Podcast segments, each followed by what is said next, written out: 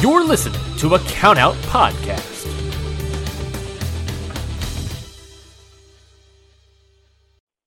You have one unheard message. Hi, I was calling Current, the influencer marketing platform, but I think I just got redirected to a bunch of people listening to a podcast. Well, anyways, I was calling Current because I was told they could help get my brand set up on TikTok Shop and even build out an affiliate program of content creators promoting my brand. And even have those content creators go on live streams and promote my product there. Wow, I could really use Current. I also heard that the brands they work with are making millions in sales. I guess I'll just go to their website at current.tech.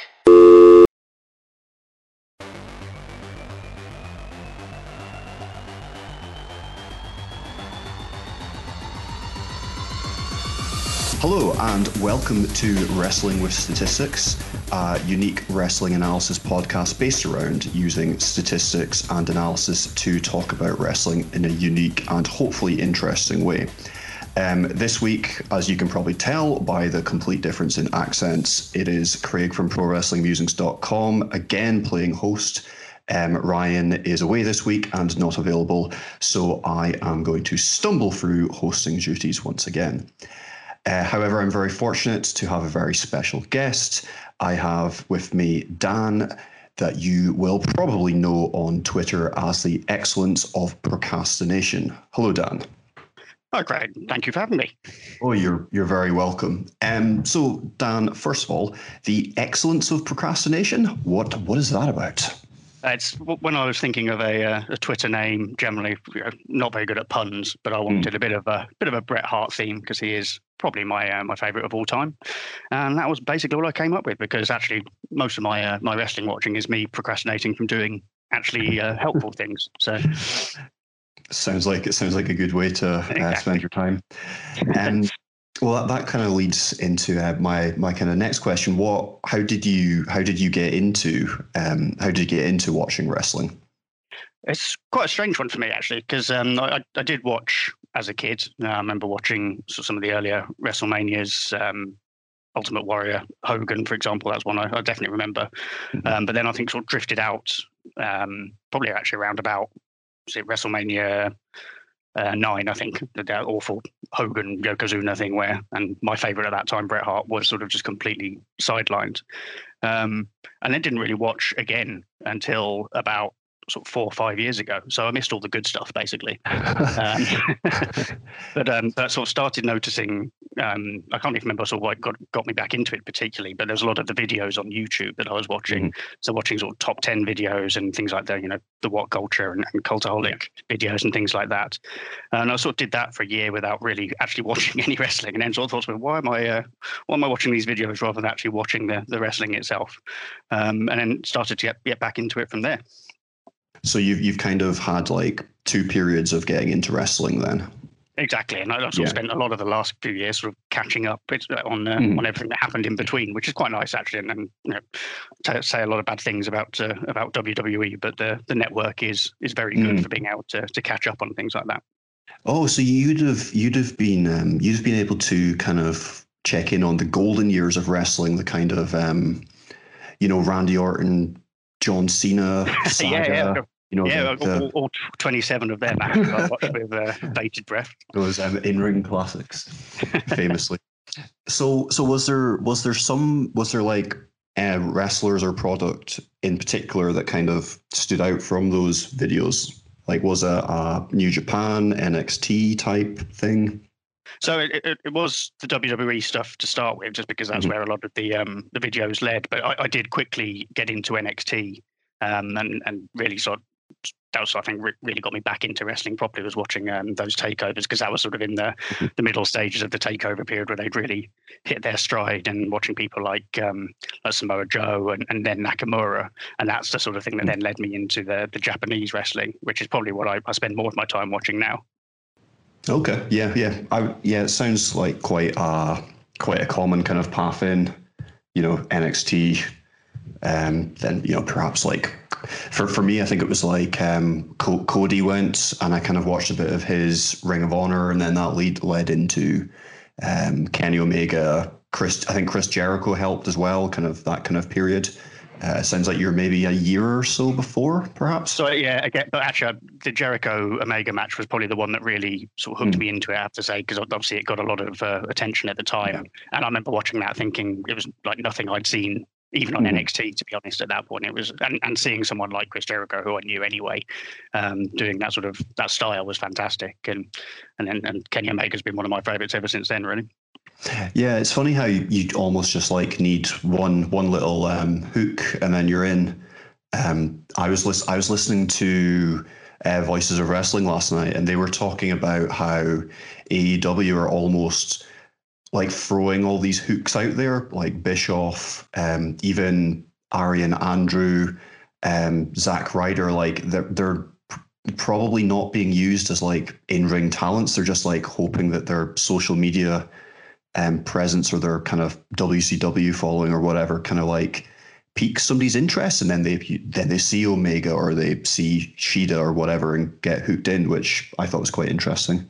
Yeah, it's an interesting point because obviously uh, there's a lot of complaints I think from people who knew mm-hmm. the elite from beforehand that they're not being pushed as the stars, but actually it's only the people who watched New Japan in the first place who would have known them. So actually, you, you do need to go wider than that. And yeah. as you said, that's why they're presumably casting their net a bit a bit further, which unfortunately does lead to you know the odd Mike Tyson moment. But uh, yes, but but yeah, yeah, absolutely, you can sort of see why they're doing that, for, particularly for a, a new company.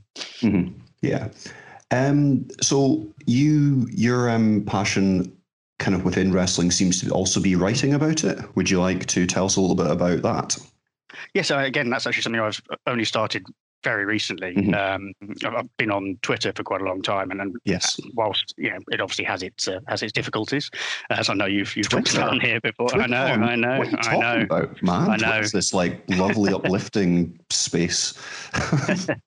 but uh, I've sort of tried to uh, to to manage sort of who who I follow and, and speak to, and, mm-hmm. and I've enjoyed that side of it, and just realised that I had sort of more to say than uh, than 280 characters each time, and yes. so just uh-huh. just started doing a bit of writing, and, and so it really is very new. Um, but uh, but something I'm enjoying at the moment. I'm not sort of necessarily focusing on anything particular at the moment, but um, sort of just writing about lots of things that that I'm interested in, mm-hmm. and, uh, and just you know, it's again not something I'm aiming to do sort of particularly long term or anything like mm-hmm. that. It's just something I enjoy doing at the moment, and it's uh, it's good, and, and, it's great being able to to be involved in, in things like uh, pro wrestling musings, where there are just you know, mm-hmm. sort of immediately you've got a community that you can that you can speak to, which is it's just really good. Yeah, like try. Yeah, it's weird, like trying to. um this is maybe a bit of a deeper question, but like, how how do you find the kind of um the kind of like I, I have this struggle with Twitter where like I have my really good intentions where I want to speak about wrestling with people because I don't know about you, but like my everyday life it's it's a it's a niche interest. Not a lot of people that I you know I've got like one friend that's in, that's into it. That's about it. That's one um, me. So nice. so yeah, well that that's kind of what drew me onto Twitter, and then you kind of want to get more involved and do something creative. But like it's really, really hard to, or I find it hard to manage like the the kind of genuine wanting to talk about it and connect with people about it versus the kind of um, ego bit of like, oh, I've got all these followers, or oh, all these people have liked my tweet, or such and such has retweeted um, my tweet. How how how do you find that, having perhaps been on for a bit longer? It is tricky, and, and I was very guilty at the start of being on Twitter of just desperately trying to Mm-hmm. increase follower numbers rather than actually sort of looking at who was following and who I was actually interacting with. Um, but I, I, think there's definitely a lot to be said for actually spending time speaking to people in more detail on Twitter rather than just trying to do that. And you get to the same point actually with um, when you start writing, you, you, need to be careful not to worry too much, in the, particularly in the early days, about number of views and things mm-hmm. like that, because actually then it starts becoming not as much fun, and yes, you start yes. sort of uh, sort of doubting what you're doing. So um, yeah, it, it's I, I, can see how people get sucked down that that road. I have to say. Um, particularly in Twitter, where it you know does mm-hmm. become very competitive a lot of the time. Um, but i try try, try my best not to get uh, get too yeah. And I don't mm. want to say to you that numbers aren't important because obviously that's uh, that's against the very uh, the very spirit of the website. But yeah, oh, like it's it's yeah, it's it's I suppose it's a balancing act. You kind of you, you kind of need to bear the numbers in mind. Um, but yeah, you don't want to get sucked into kind of um, yeah, kind of social media type um, bad habits. Absolutely, yeah. Yeah. Anyway, um, I I've come up with a with a with a question. Um, I was listening. I was just listening to a podcast earlier on today, um, and they were they were talking about um, like wrestling as a sport, and I don't know why my brain went like this. Um, and I'm simply asking you this because I've just thought of it like half an hour ago, but I think it's quite interesting. Um, is wrestling a sport? That is an interesting question. I would say it's not actually, Mhm. and I think because ultimately my, my definition of sport has always been a sort of a genuine sporting contest in that there's you know a winner or loser and it's actually Yeah. who's who's best who goes on to win Mhm. um, and obviously wrestling doesn't have that it's you know it is predetermined etc But um, but I think that's, within that's what I would have always said. But I had this thought: like, could wrestling not be a sport if it was treated like gymnastics or diving or like synchronized swimming or like you know those sports where it's a performance, um, and then it's subject. It's a subject. You know, it's a subjective sport because somebody's rating it. And I suppose that's where things like the the ratings Mhm. come in from, you know, whether it's Meltzer or or anyone else. You know, you do get that sort of performance analysis, uh, Mhm. and in, the same way, I suppose that um, you know, theatre and, and music, Mhm. people rate those as well. Um, so whether it's a, a sport or not, uh, I'm not sure, but you can certainly have a sort of winners and losers on an actual performance base there, um, Mhm. based on those those ratings.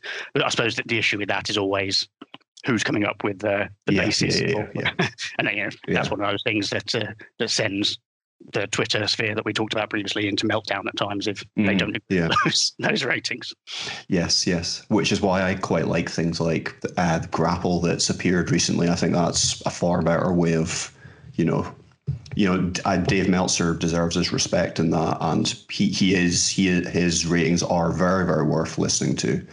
But at the end of the day, you know, one guy. Um, I'd much rather look at the kind of crowdsourced ratings. Absolutely, I, I really like grapple as well. It, it seems to be it's sort of very easy to use, but um, yeah, yeah, yeah. it, and also it, it is just a number, so you don't get people sort of desperately trying to make their point, particularly on there. It, it, people just voting on the, the quality of the match. It's good to see. I quite like doing the sort of comparison between that and the Meltzer statistics, Mm. actually, just to see where the uh, where the discourse lies a bit more, than, as you say, than just one person. Yeah, uh, yeah, and I'm very kind of pro. Oh, we can't just be listening to one person. But I, I think I've seen it like graphed before, where it's like Meltzer's ratings versus the grapple ratings, and like he's he's not like he's not far off. No, and, and I think he gets a lot of stick from Mhm. people unfairly. Um, I don't, don't think people necessarily understand sort of the way that he marks because he, he does look more at the the actual wrestling side Mm-hmm. necessarily. I, mean, I, I think looking back, the, the one that he's always criticised for is the uh, the Undertaker Shawn Michaels match, which I think he only Mm-hmm. yeah, was yeah, it four four point five, four point seven five, and you Mhm. can see why people might. You know, be upset by that, considering how good that was. But Mhm. when you then compare it to some of the Japanese matches that he's giving five stars, you yeah. can perhaps understand where he's coming from. Yeah. I, I've, I don't want to dwell too long on this. I do understand the bi- the bias claims. Um, it was the week that it was um, Bash at the Beach. For, no, not Bash at the Beach. Great American Bash versus um, I think it was just Fyter Fest one, and it was it was kind of a case of like Cody and Hager got four stars, and Sasha versus Io got three points something, and it was just a bit. I don't know. Yeah. Even as an kind of a AEW kind of uh, supporting person, I was a bit kind of like, um, not sure. Yeah, no, uh, that was actually exactly the week I was just thinking when, in terms of uh, when the, the bias became a bit more obvious because that certainly wasn't a four star match. no, no, no, not at all. Um, okay, so um, Stardom, which I have been very pleasantly surprised with the last couple of days. Um, I've watched I've watched two matches. I watched on your on your recommendation. I watched Mayu Iwatani Iwatani. Keep using the M. Uh, Iwatani versus uh, Takumi Takumi. Oh, this is really bad. Takumi Aroha. That, I think that's how you say it. Um, that was the first one that I watched, and that was really, really good. Like one of the better matches I've seen this year. Um, and then this morning, just because we were doing this and because it's kind of happening right now, um, I again watched Iwatani versus Giulia, which again I thought was absolutely superb, like really, really good. Um, how did how did you get into Stardom? Uh, so again, probably more through the the NXT side of things there. So um, Kairi Sane in particular, mm. I, I, thought was fantastic when she first came through. Yeah. Um, and you know, I was I enjoyed Asuka, although Asuka didn't come from from Stardom itself. Um, and then obviously Io Shirai was the next one, and I started to think, well, where where are all these people mm-hmm. coming from? Um, but also some of the sort of the more the Western stars that I like, people like Toni Storm, had all been yeah. there as well. Um, so so yeah, I, just, I went to to find some matches just on YouTube to start with, um, and from there, I just thought this is this is fantastic, and, and signed up to the uh, to the I forget what they call it now the the Stardom, Star, Stardom, yeah, Stardom World. It's just I don't know if it's been changed that name since Bushiroad bought it, but it's just it's like um, NJPW adjacent kind of in terms of language. Yes, indeed, yeah. But yeah, I, I just think it's a it's just a very fun but sort of technically good as well mm. uh, promotion. Very, very of, technically good. Yeah, I mean, I, I would say that it, with those two matches, not everyone will be like that. Sure. Yeah. yeah. when, when, when, you get, you know, the odd Death Yamasan match, for example, you okay. might have to lower the expectations slightly. But uh, but even though then that that's sort of a good example of that's the comedy in their wrestling, which is mm. I quite like that mix as well. Yeah, yeah. So it's yeah, it's just it's very likable. I couldn't even like even the promos at the end. It's not. It's when you read the words, it's nothing. It's nothing particularly like it's not um, kind of injury smashing pipe bombs, but they they just come across really well. I can't quite explain why. I think it's because they're quite natural. Um, I don't mm. know. There obviously isn't a single scripted word of it. I think they're obviously mm. again given the sort of bullet points, perhaps, but sometimes not even that. I don't think. Um, so it just comes across as quite natural, which is very different from what you mm. see. Um, I mean, even in, in New Japan, to be honest, um, there, there's just something about the uh, the Stardom of way of doing yeah. it that feels much more relatable. Mm-hmm. Um, so what we usually do is we'll go through the statistics and we have a go at kind of um, playing kind of wrestling commentator, wrestling critic, and kind of figuring out um, the story that's being told in the match or the point in the match where um, somebody wins or you know loses because of um, whatever. It's quite experimental, but we've been finding it works all right. So um, if you as the listener uh, person who's listening um, would like if you're kind of on a walk or whatever and you don't have the youtube version up um, if you go to prowrestlingmusings.com and you find the maya itani versus giulia article you'll be able to see all the graphics i'm talking about which um, i would suggest does help because it's a fair bit of numbers um, in a short space of time. Um, so we've got First, we're going to look at the kind of the stats breakdown, what kind of offense was used by which competitor. Um, and there's a very kind of strong theme throughout this match that Giulia is in control and Mayu Itani is trying to fight back wherever possible. Um, Giulia actually dominates Maya Itani in terms of match offense by 14%, 58%, 42% leading to her getting in more strikes, more strike downs, um, one dive each. Mayu, uh, Mayu Itani um, gets nine grapples to Giulia six. Giulia runs away with the submission game. 97 seconds worth of submissions from Giulia compared to 29 from Iwatani. Um, reversals are pretty much the same. Iwatani's going for more pin attempts, maybe feeling the tide against her and trying to get out when she can.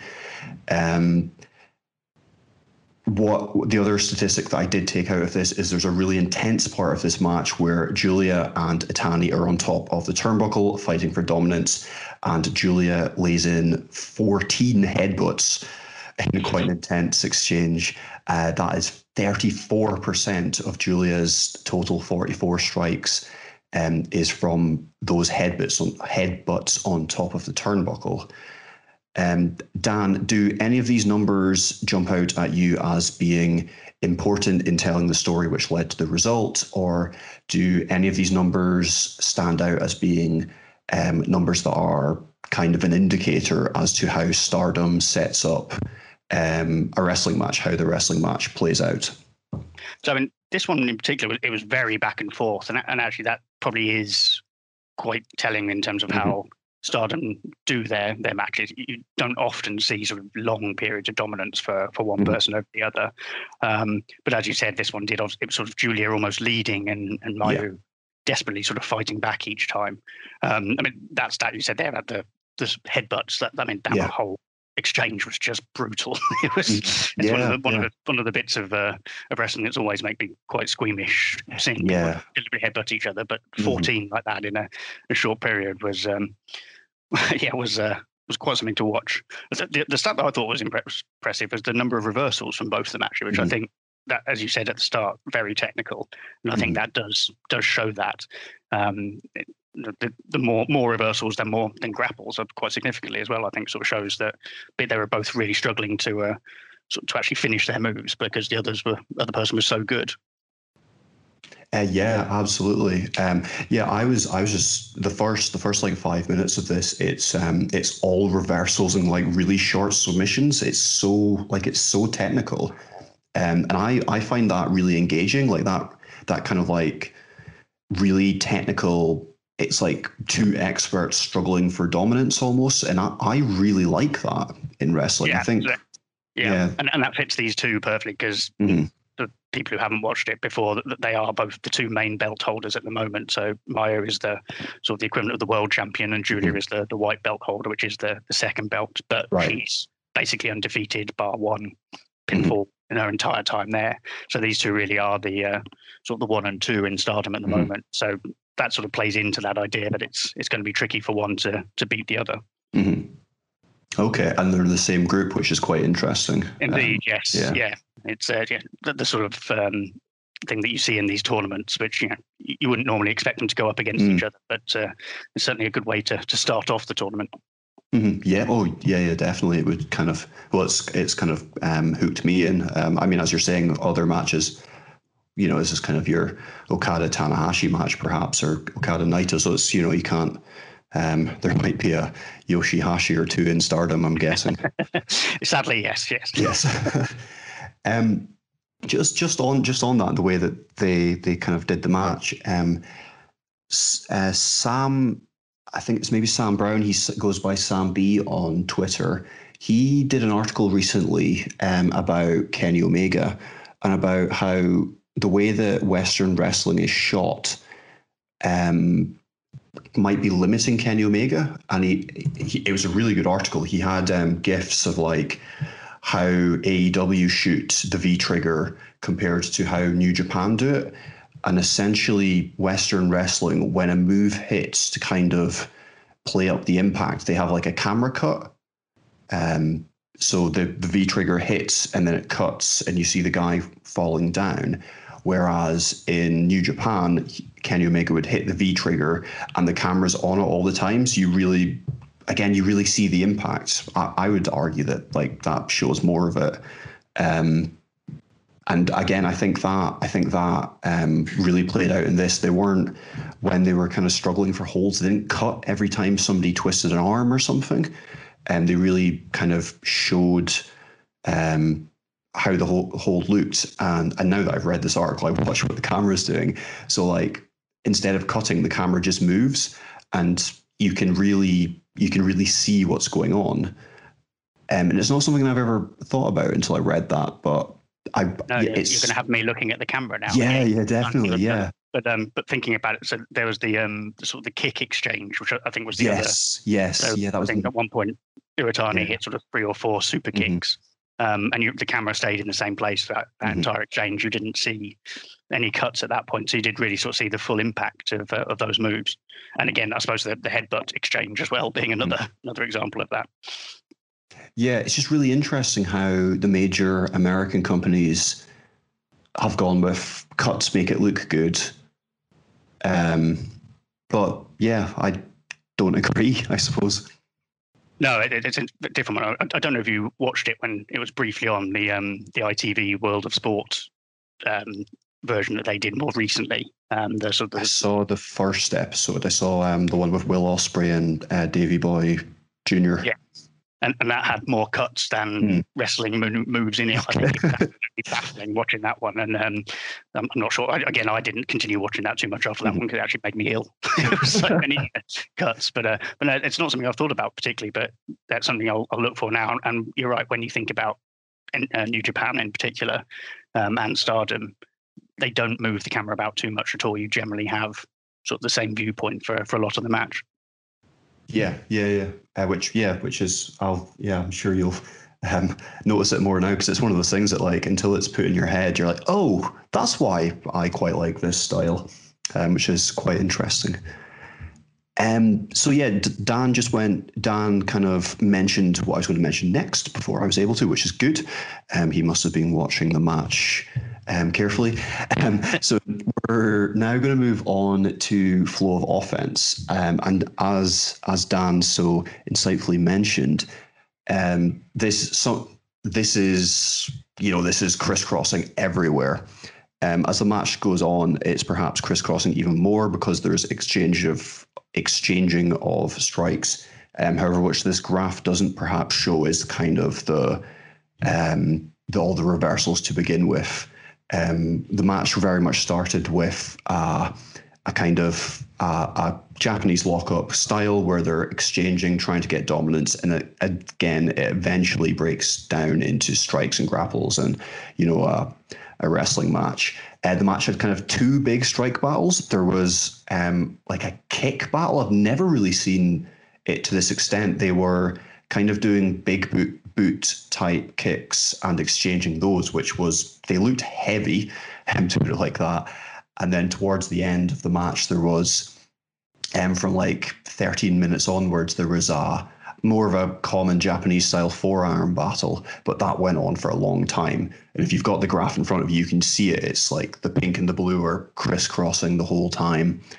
Um, and again, the way that this match panned out, um, it was mainly Giulia kind of has slightly heavier offense than Maya Mayu throughout. Um, however, there's one huge um, burst of offense as Iwatani tries to get into it towards the end. Um, whilst that she hits uh, took three grapples and dive um, in the same kind of sequence of offense. Um, Giulia kind of puts puts the contest to bed uh, with a kind of an offensive offense of three grapples, a 32 second submission attempt. Uh, she goes in for a pin, which she doesn't get, uh, but she eventually hits her finisher um, to win the match. Um, Dan, does any of does any of this uh, stick out as, important, or I don't know, maybe a question more for uh, my curiosity? When, whilst going through that, does does it kind of um, does it kind of prompt the memories of that kind of thing, or is the kind of is it kind of maybe too far removed in terms of language and visuals? No, I don't think that. As I said at the start, it felt like a very backward, back and forward match, and, and that uh, sort of the flow of offense definitely- definitely shows that. Um, and as you said, if, if you sort of look at the the peaks of it throughout, it, it is Giulia just getting more each Mm. time, even though Yeah. um, they're sort of going backwards and forwards. Actually, uh, the the big peak just after ten minutes. I'm, Mhm. I'm not sure if that's the uh, the side suplex where it looked like she'd absolutely broken Mayu's neck. To be honest, it was one of those things that uh, Mayu eternally does, a bit like Will Ospreay. She's she's quite fond of landing on her neck. Um, yeah, there was there was one where I proper cringed. yeah, Um, that that big that big jump actually after ten minutes. That's the headbutt, and then the superplex. I think she does off Oh, the yeah, top. yeah, Yeah. yeah. Um, the oh, I don't know where the suplexes are. Would that have been towards the end, perhaps? I was going to say it was quite towards the end, so yeah, maybe it's I think little- that might have been amongst the, yeah, I think that's that huge spike at the end, maybe. But I, I think again, of looking at that that trend, you can sort of see, even though it was back and forth, Mm. it was Giulia just getting the, the most of it each time, Yeah. and that obviously built up over the, the course of the match, and and presumably that's what wore Mayu down by the uh, by the end. Um, the other thing, actually, we didn't talk about the um, the submission amounts, but uh, Mm. Giulia was was focusing a lot on Mhm. on Mayu's arm, which was obviously heavily strapped Yeah. up as well. So again, just sort of slowly wearing her down over the match, but uh, to soak up a lot of offense at the same time. Yeah, which again is a quite a feature of Japanese wrestling. It's um, more nuanced. They they do kind of tell those um, more tactical stories. Yes, absolutely. Yeah, it's sort of very reminiscent of uh, some of the New Japan matches when you, you watch the likes of, sort of Goto and Ishii, who Yeah. will uh, deliver. Tanahashi. So yeah, exactly. Deliver hundreds of strikes, but receive quite a lot themselves. It's Mhm. just a case of how the match develops as it as it goes on. Yeah. Um, so then the other thing I've been doing is I've been breaking the matches down into five minutes. Um, and it kind of just um, the idea of it, Dan, is when you when you watch a football match and it's like it breaks it down into 15 minute chunks. It's you know Man United had 62% of the possession, you know, for this 15 minutes, but then only 25 for the next. And I've always found that really interesting because it just kind of shows the flow of the game. Yeah, absolutely. Yeah, Yeah. So this is this is supposed to be the kind. of, That's this is essentially what I do. I kind of take things that I see other places and kind of just pretend I've come up with it for wrestling. Um, it's not as smart as it looks. um, so yeah, five minute chunks of the match, and which what is really interesting here is uh, that Mayu Iwatani. Uh, I'm, I'm butchering these names. I need to hear them more. um, Mayu Iwatani actually. So out of the 15 minute match, well, no, 17 minute match. Um, so there are only three like complete five minute chunks of this. Um, Mayu Iwatani actually gets more offense than Giulia in two out of three of those chunks. Um, the main difference in offense is that Giulia has a huge amount at the end, um, and the the five minute period that Giulia wins does have there's a big bit more of a gap between the between the two wrestlers. So she does she does um, get more offense than Iwatani throughout the whole match. But there are there are chunks where um, Iwatani is is you know she's not dominated throughout the whole match, um, which is interesting. Um, absolutely. And, and again, sort of plays into that idea that the uh, that Giulia's almost taking more of her opportunities. So it, when she wins Mhm. her five minutes, she wins it by that that bit more, Yeah. which Mhm. uh, which wears Mayu down for the uh, for the match overall. hmm Yeah, yeah, absolutely. Um, yeah, then w- w- if you look at your kind of last chart there, um, this is very similar to the first chart. It's just a lot more visual. You can really see the, I mean, it's obviously the submissions that jumps out there. There's a huge um, advantage for Giulia there in terms of submissions. And the other advantages for her are a bit, a bit smaller. You can see the grapples for Iwatani. Um, and then we've got the the kind of the pie chart that really kind of visualizes um, the, the the offense, and you can see that there's there's an advantage there for Giulia, but it's not it's not huge. This was still a very competitive match um, that Giulia just about bested Iwatani for. Um, I I found um, Giulia really compelling throughout this as a first time viewer of hers.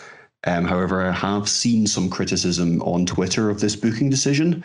I don't know what you make of that, Dan. Yeah, it's an interesting one with Giulia because, as I mentioned earlier, she's um, basically unbeaten Mhm. since. Well, say basically unbeaten. She did lose one match and is refusing to acknowledge that. But uh, Right. Okay.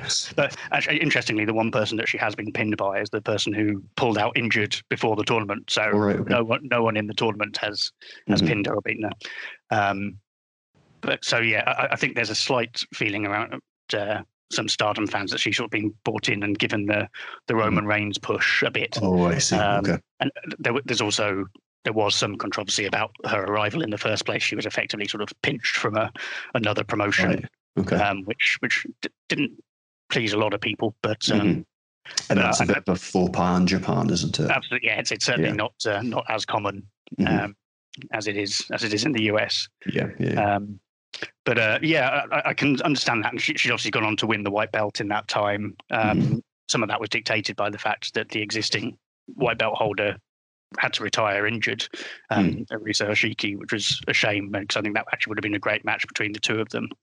Um, but yeah, I think that's the the issue. And you know, obviously, if your your red belt champion loses in the first match, I think Mm-hmm. a lot of people are a bit concerned about what that means. Um, but it's something I actually thought probably would happen because I Mm-hmm. think they will probably set up at some point a, a match between these two, um, which will go a little bit longer and Yeah. uh, and be possibly even better if they're if they're given that bit more time. I mean, my guess would be, as a complete novice, that it's kind of set up for Giulia to now win the tournament and challenge Iwatani as somebody that's already beat her before. It's interesting. Um, so my prediction to, to win the whole thing was from the other block, um, Momo Watanabe. Okay. Um, and and my thought around this is, um, well, I, I, really hope that Stardom don't get stuck in the double champ mire that Mm, most yeah. everyone's get stuck at the moment. Mhm. Yeah, it doesn't work. It's and, and I don't think it helped NXT either. No. Um, so uh, my feeling is that ultimately Giulia will will not win this and, and will continue defending the white belt. Um, Mhm. There's actually a, an ongoing feud between her and um, Tam Nakano, who's in her block as well. Um, Okay. So that'll be that'll be one to look out for because they've been feuding for quite a while now, and in fact they were the final of the, the tournament recently for the white belt. Um, and so we'll get a, Mhm. an immediate sort of rematch between those two. So that that will be uh, that'll be interesting. Um, but I mean, certainly you could see them just continuing this this run for for Giulia of sort of winning everything and, and going Mhm. on to, to face Maya as well. Would would the would the possible other possibility be that um so somebody else wins this and then Giulia's a challenger for Mayu, kind of like they do in the G one. You know, you have your winner, but your champion's lost. Um, so uh, the one that springs to mind is Kenny Omega had to defend against um, Ishii before he got to Tanahashi um, at Wrestle Kingdom because Ishii had beaten him in the block. Would it be that kind of is it that kind of tool? yeah, absolutely. I suspect they will they will do that at some stage, um, u- using that defeat as a, as a- as a reason for that, um, and, and obviously the fact that they've had such a good match in the first place, you'd, uh, Yeah. you'd hope it would pique people's interest. Yeah, it's interesting. So obviously, I've watched those two Stardom matches now, and Mayu uh, Watani was the, the kind of one of the names that I knew uh, going into this. Um, she's lost both those matches. Um, like, and the, the Takumi Iroha match, the thing that really stuck out in that match was she only got thirty percent of the offense. It was like huge, um, seventy percent to uh, Takumi Iroha. Yeah, that was a, a very different style of match because, uh, as you said, Takumi just dominated that one. Mhm. Uh, sort of the much stronger opponent, and um, yeah, sort of bullied Mayu for a lot of that match. Really, Mm. um, it's an interesting match that one because Iroha's not actually in Stardom. Yeah, Um, yeah. She she was in Stardom previously, um, but is now in I think a promotion called Marvelous, um, Okay. and she was sort of drafted in on a day's notice for that match because Maya was supposed to face someone else. yeah. So the, the fact that they put a match on like that on a day's notice was, was fantastic. Mhm. Um, but it's- one of those things that's hanging over all of this is if, if Mayu goes on to win the whole Mhm. tournament, um, who who would she pick to yeah, face? yeah. Um, and one of the obvious ones is is Takumi Iroha. I I really liked her. I thought she was great. She was that, that was one of the first times I'd seen her as well in Mhm. that match, and she was absolutely brilliant. Yeah. Um, and and looked sort of very dominant, and, Mhm. and you could imagine her um, sort of taking that title from Mayu if that's the that's the Mhm. way they want to go. and that um, they they kind of did the the WCW um, uh, NWO Rey Mysterio spot with the ring post. Yes, yeah, it's quite was- brutal. Yeah, that was crazy. That's a, she, she looks like a, a very different. We talked about it sort of being very technical at the start of all this. Um, Takumi was sort of very a different style of that, a lot more sort of strength and, and power and, a lot of striking. So, an, which I think perhaps that played into the storyline on that match as well, in that Mayu Yeah, was facing yeah. something that she uh, she hadn't faced before. Yeah. Um. So, uh, Dan, in the same kind of stardom vein, moving along, you very kindly did a pre five star Grand Prix power rankings for ProWrestlingMusings.com. Um, would you like to take us through some of the highlights of that to kind of give the listeners, um, if like me, they want to jump into stardom um, during the five star Grand Prix, which is, just to be clear, essentially um, the G1, but stardom's version.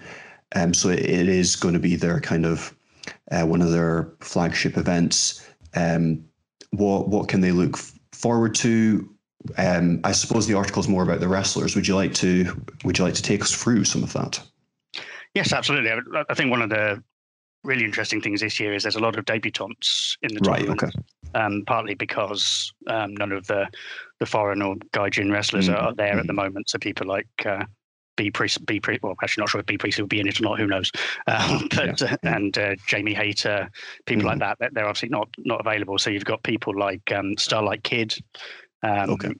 And Saya Kamitani, who I don't think would have been expected to be in it normally, um, but who Kind are both like the New Japan Cup, I suppose. Exactly. Yes, yeah. very similar. And and we haven't seen a lot of them in, particularly in the case of Saya Kamitani, a lot of them in one-on-one competition. Um, mm-hmm. But, you, know, you, do get a lot of uh, tag team and three-way matches in um, in Stardom, mm-hmm. so you don't always see a lot of these people in in one-on-one matches. So yeah, yeah, it'll be really interesting to see how some of them get on. Um, but also, I think that that also provides the bookers a bit of a, a easy sort of decision to to give other people some pins if, if necessary. Sure, so sure. There are people who can eat those eat those pins if necessary. but um, but then you you've also got people like so. Just looking at my list, um, in terms of the power rankings, I've got Himeka at mm-hmm. um, thirteen, but she has actually won uh, six of the seven matches mm, she's been yeah. in since since her debut, um, and I think she probably will be towards the top of the actual. Is she in uh, Giulia's stable? Yeah, she's the newest yeah. member on uh, okay. Donna Del Mondo. So, um, and and in fact, is facing Giulia today, or faced Giulia today. I believe. Mm. She don't know what the result of that is, um, mm. but um, obviously, I think at the end of the uh, the Giulia and um, and Mayu match, Himeka made the the point that she was going yeah. to. Yeah. So, um, so I think they've got big things planned for her. So, while she might not be sort of top of the sort of power rankings as they were before the tournament, I suspect she will be much closer to the top by the end. Mm, yeah. Okay. Um, who who else do people need to kind of bear in mind? So my personal sort of pick um, to to do very well, I've got the number four here is Momo Watanabe. Ah, so yes. In the, in the, blue block, um, so the other side of the the draw from everyone we've seen so mm-hmm. far. Um, she's sort of had she, she's almost a veteran at the age of 20, which is sort of ridiculous, really. Um, but sort of not unusual in stardom. Yeah, yeah. Um, she uh, she held the white belt for a long time, um, and then once she lost that, she, so 2019 mm-hmm. was quite quiet for her. Um, she she wasn't involved in a lot, and, which is what makes me feel that she's really sort of going to come back this year. Okay. Uh-huh. Um, and it'll be really interesting to see how she gets on in her first few matches to see sort of what the uh, what the plans are for her. Yeah, I'm I'm familiar with you know I'm familiar with her name. She's what must be one that people have referred to as being involved in good matches, perhaps. Absolutely, yes, and and she's actually looked really good since coming back from, from lockdown as well. Some really good performances. So um, so I think looking for the big things from her. Um, and the other person in that block who I've actually got above her in the power rankings is um, who is mm. unbeaten since lockdown or since the return okay. from that. Um, she's also a member of, of Donna Del Mondo. Right. Yeah. Um, and uh, and is looking very strong and very good uh, mm. going into the tournament. I think the only thing that makes me think she probably won't go on to win it is that she's actually got a match lined up with Mayu for the, the title right, at some point right. during the tournament already. So it'd be a slightly. Has she beat Mayu as well?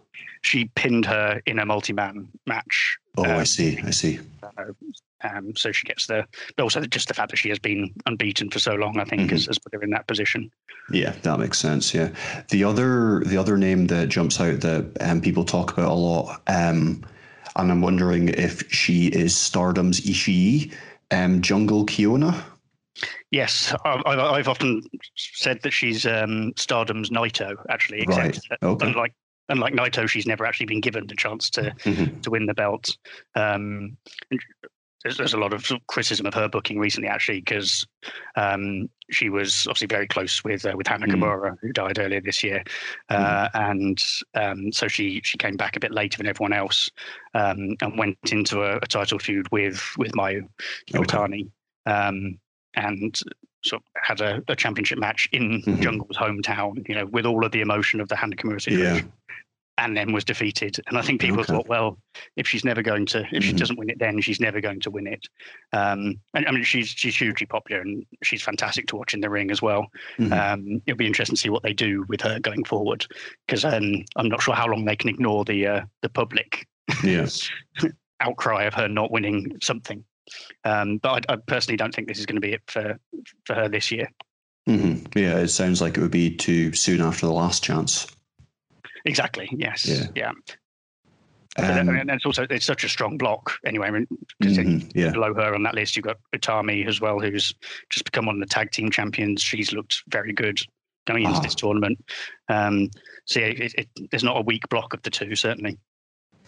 Um, further further back, number eight. Um, that's another name that I'm somewhat familiar with. Tam Nakano. Yes, so this is um, mentioned her earlier as having had the feud with with Giulia, Mhm, Um, yeah. and so uh, looking at her record there, she's had I think five defeats out of seven it, since uh, coming back from lockdown. But I think either three or four of those were either to Giulia Right. or members of Donna Del Mondo. Mhm. Um, so it's, she's almost been in a sort of single feud around that. Yeah, um, yeah. But she's quite an interesting character because she's sort of displayed as this sort of quite sugary, sweet persona. Right. Um, but she does every now and again just sort of completely lose her mind, which is quite fun to watch. But um, Naito, uh, not Naito, sorry, Ibushi ish. Yes, a little bit like that, actually. Yeah. Um, so it'll, it'll be interesting to see, particularly when she goes up against Giulia again, whether that that side of her comes out a bit more. Or, Okay. uh, but uh, I mean, again, someone that I wouldn't be surprised to, at all to see win that block.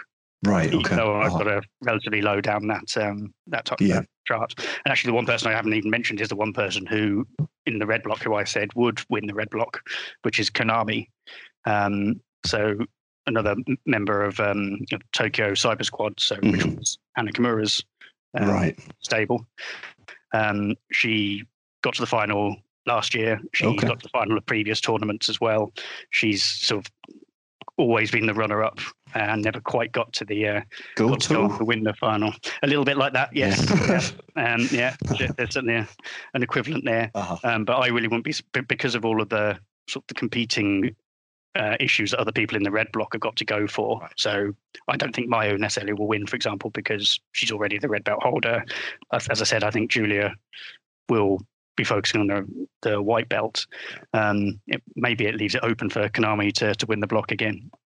So, in terms of winning the whole thing, um, based on everything you've said, there is Momo Wantabe. Wantabe is she perhaps one of the kind of booking kind of logic favorites? Absolutely, I mean, that's who I have gone with. Mhm. Um, but it is one of those tournaments where you could ask me the same thing again half an hour later, and I'd come up with Yeah. a completely different, uh, completely different answer. But no, I, I think Momo is is my favourite to win it. I think a Momo v um, Mayu match would be absolutely superb to watch. They, they've gone up against each other relatively recently, and it was good. But I think they they could really put on a um, an absolutely brilliant match, and, and I think it's probably time for for Momo to move up to that uh, that red belt level and, and sort of start to be the face of the company. And where where does this where does this all lead to? What's uh, when and what is kind of Wrestle Kingdom? Well, they will have um, an end of year. Well, this is assuming it's the same as uh, as last year. Yeah, Which, yeah. Who knows what they're doing at the moment? But they tend to build to a big show at the end of the year. Okay. Um, on uh, the twenty fourth, they had it last year, um, and that's where you, you likely get the big the big title Wow. matches. All the titles will be on the line. Um, so quite what they do in between now and then, they- they actually won't have as much time as normal to Mhm, sort of yeah. squeeze in other um, other matches, I suspect. But uh, it wouldn't surprise me to see Momo v Mayu be that the match that headlines that at the end of the year, certainly. Cool. Um, anything else you want to bring up in terms of any of that stardom, or are we happy with that? The, the only other thing I was going to mention is, if, say, looking at the stats from uh, um, th- these matches post lockdown. If you look at them, the, the stats for all of Donna Del Mondo are, are ludicrously strong, and, and that's certainly one of the stories they're telling going into this tournament. Um, I think they hold the trios belt.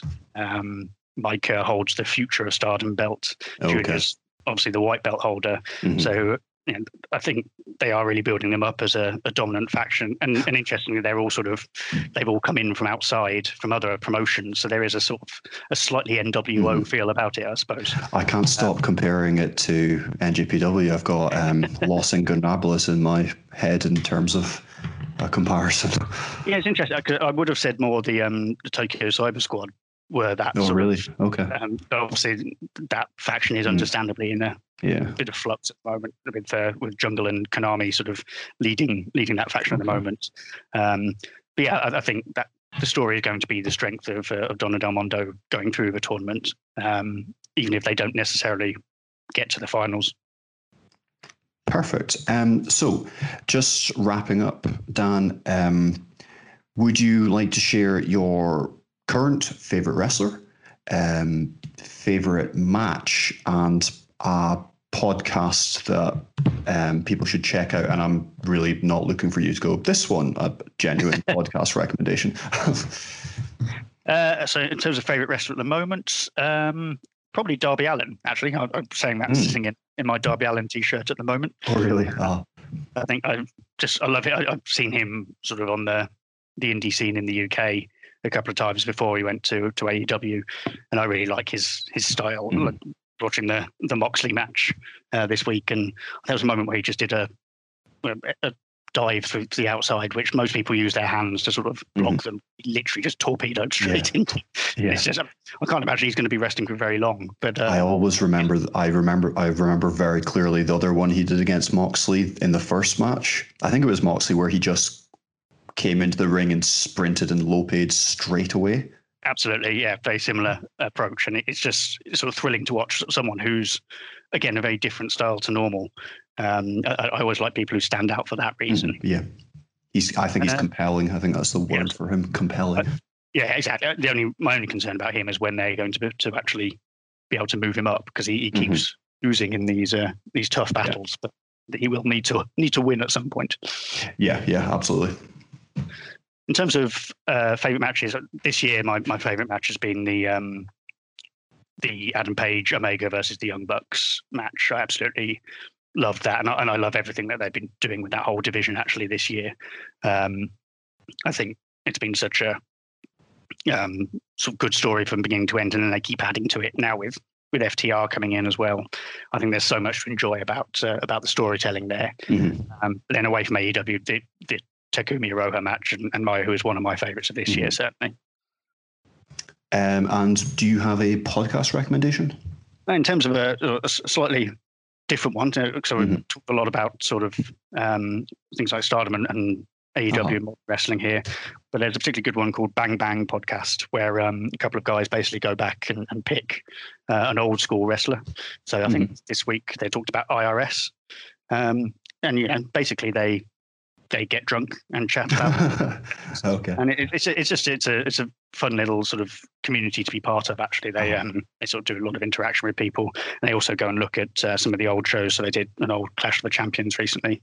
Um, so again, it, it, whilst I am quite critical of WWE a lot of time, it is nice to go back and uh, mm. and listen to some of the positives about them a lot of the time. Yeah, yeah, yeah, absolutely. Uh, there are there are some. there are, yes. Sometimes you have to go quite far back, but uh, yes. there are some. Uh, yeah, uh, thank you um, very, very much for uh, joining us today, Dan. Um, it was it was really good to um, pick up a different um, a different topic and explore stardom. Um, hopefully, people people that are listening um, will be kind of motivated to go and check it out. It is it is from my point of view, it seems like a really good time to do it, and I've I've certainly um, really enjoyed the two matches um, that that I've watched. And I'm kind of intending on I won't I won't be able to watch all of the five star, but kind of picking up the kind of the bigger matches um, that get kind of well rated or that have um, the kind of people that have been particularly interesting so far.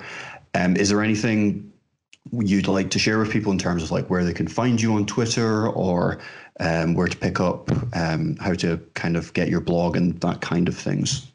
Absolutely. But first, thanks for giving me uh, my, my podcast debut. It's very no, kind. Brilliant.